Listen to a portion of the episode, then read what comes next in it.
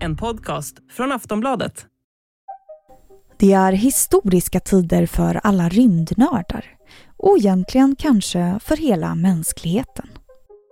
Rymdteleskopet vid namn James Webb har nämligen lyckats fota den djupaste bilden av universum någonsin.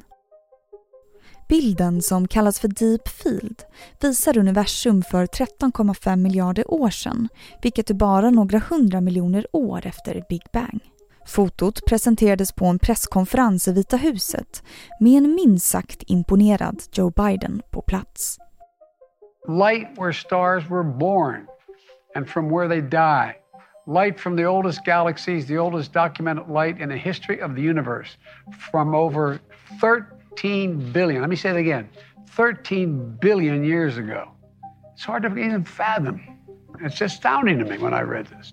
I saw the. I mean, it really is. It's, it's, today is a historic day for science and technology, for astronomy and space exploration, for America and all of humanity.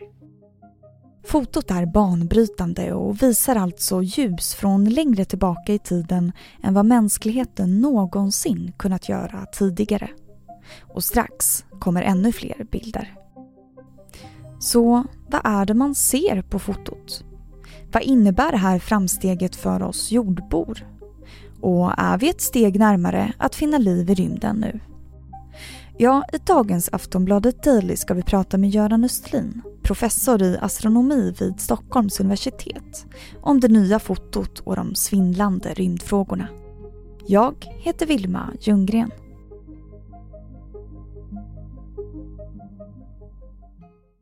Hej och välkommen till Aftonbladet Daily, Göran Östlin. Tack.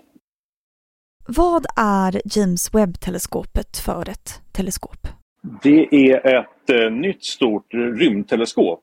Och det är alltså ett teleskop som befinner sig utanför jordens atmosfär och eh, för att göra astronomiska observationer. Och det är det största rymdteleskopet man har skickat upp hittills. Så att det här lovar nya intressanta saker. Ett annat tidigare känt teleskop är ju Hubble-teleskopet. Är det en föregångare till det här nya teleskopet? Ja, nej, men det, det, kan man säga.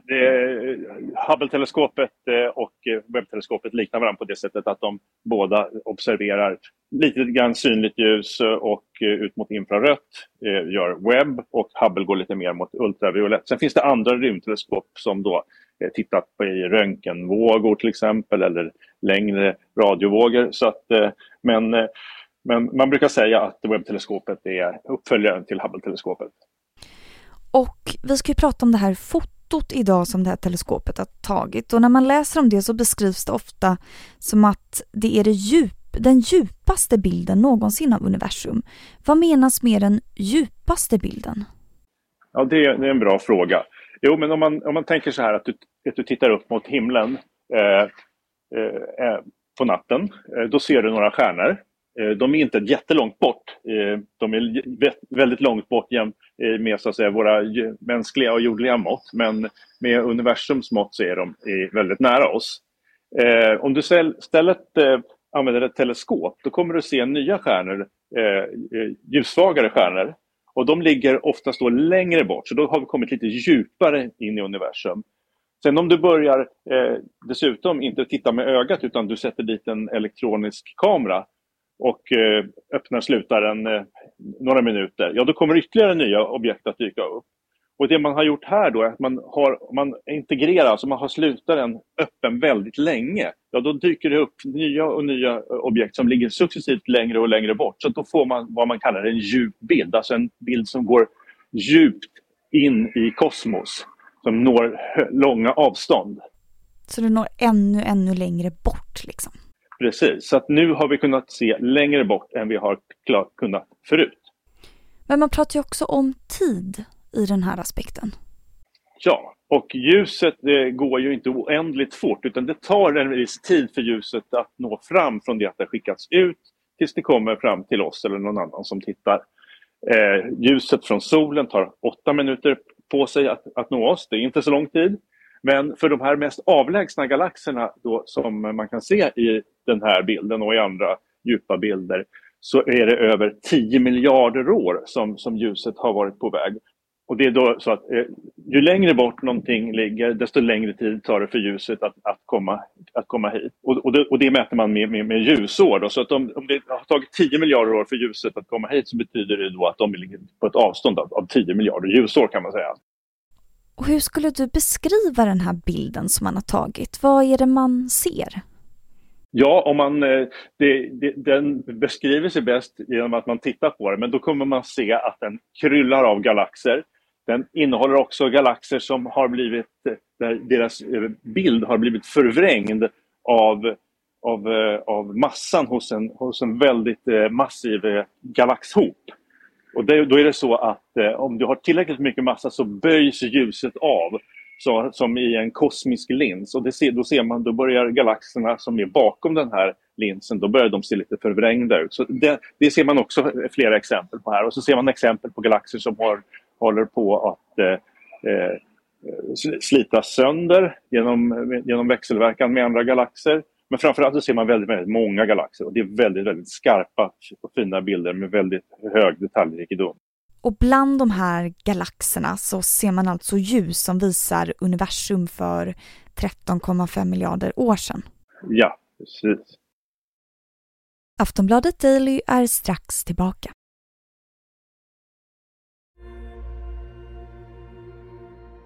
Att studera fotot som James Webb-teleskopet tagit är ju fascinerande i sig. Men man börjar också undra vad fotot kan innebära på ett större plan. Vilka nya insikter om rymden kan forskare komma att nå genom det här? Vi hör Göran Östlin igen.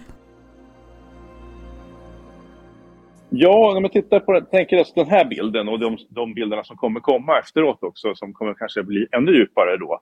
Då hoppas att man kunna Eh, räkna i princip antalet galaxer som eh, på olika avstånd, då, det vill säga på olika tidsåldrar i universum.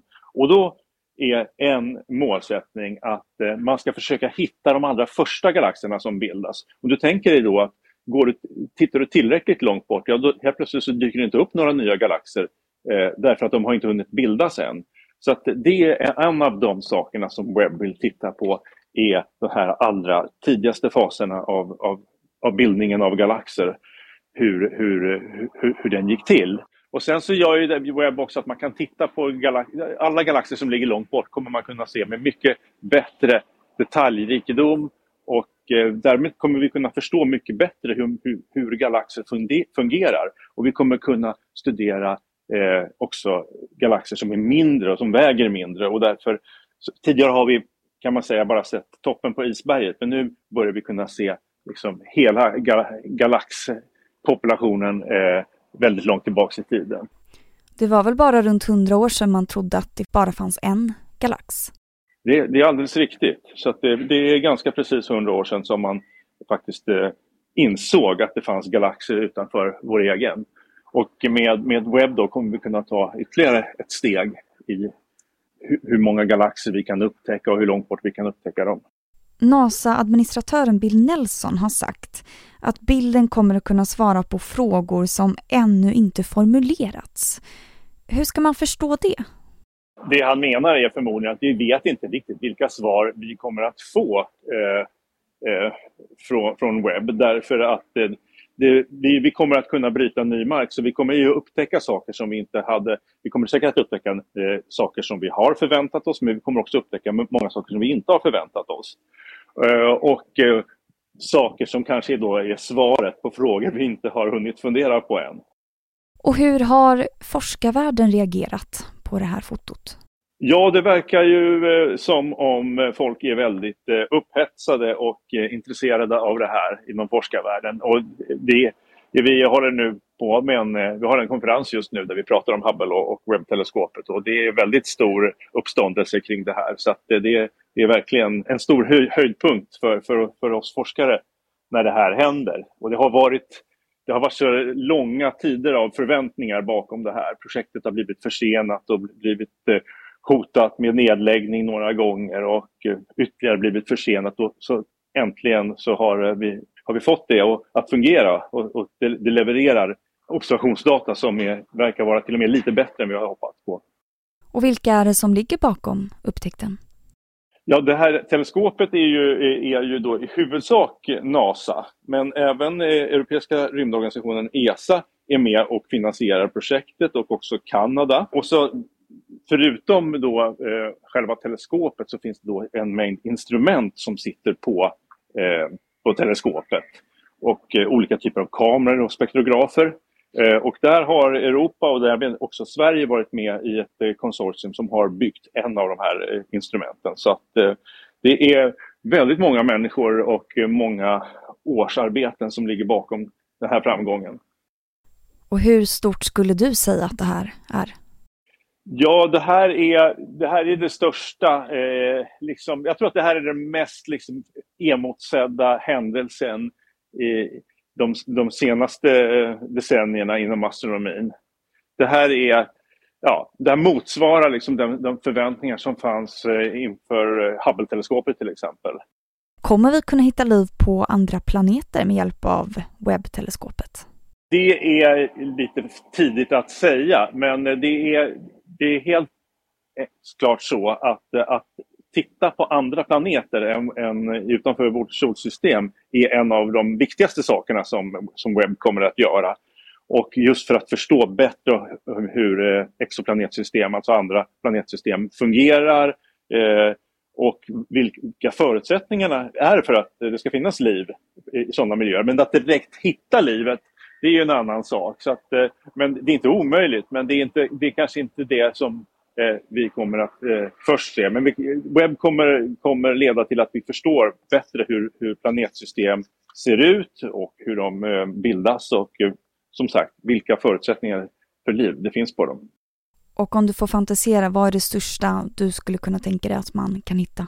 Ja, det skulle ju naturligtvis vara att om man hittade tecken på liv någonstans. Det finns ju inget som, som slår det. Det är ju topp, toppplatsen på, på, på förväntningar. Men det är riktigt så högt ställda förväntningar kanske man inte ska ha. Men däremot, eh, som sagt, Sen, eh, sen det roligaste som webb kommer att upptäcka är säkert någonting som vi kanske inte har förväntat oss eller, eller gissat oss till än. Då säger jag tack så mycket Göran Östlin för att du gästade Aftonbladet Daily. Tack själv. Du har lyssnat på Aftonbladet Daily med Göran Östlin, professor i astronomi vid Stockholms universitet. Jag heter Vilma Ljunggren och vi hörs snart igen.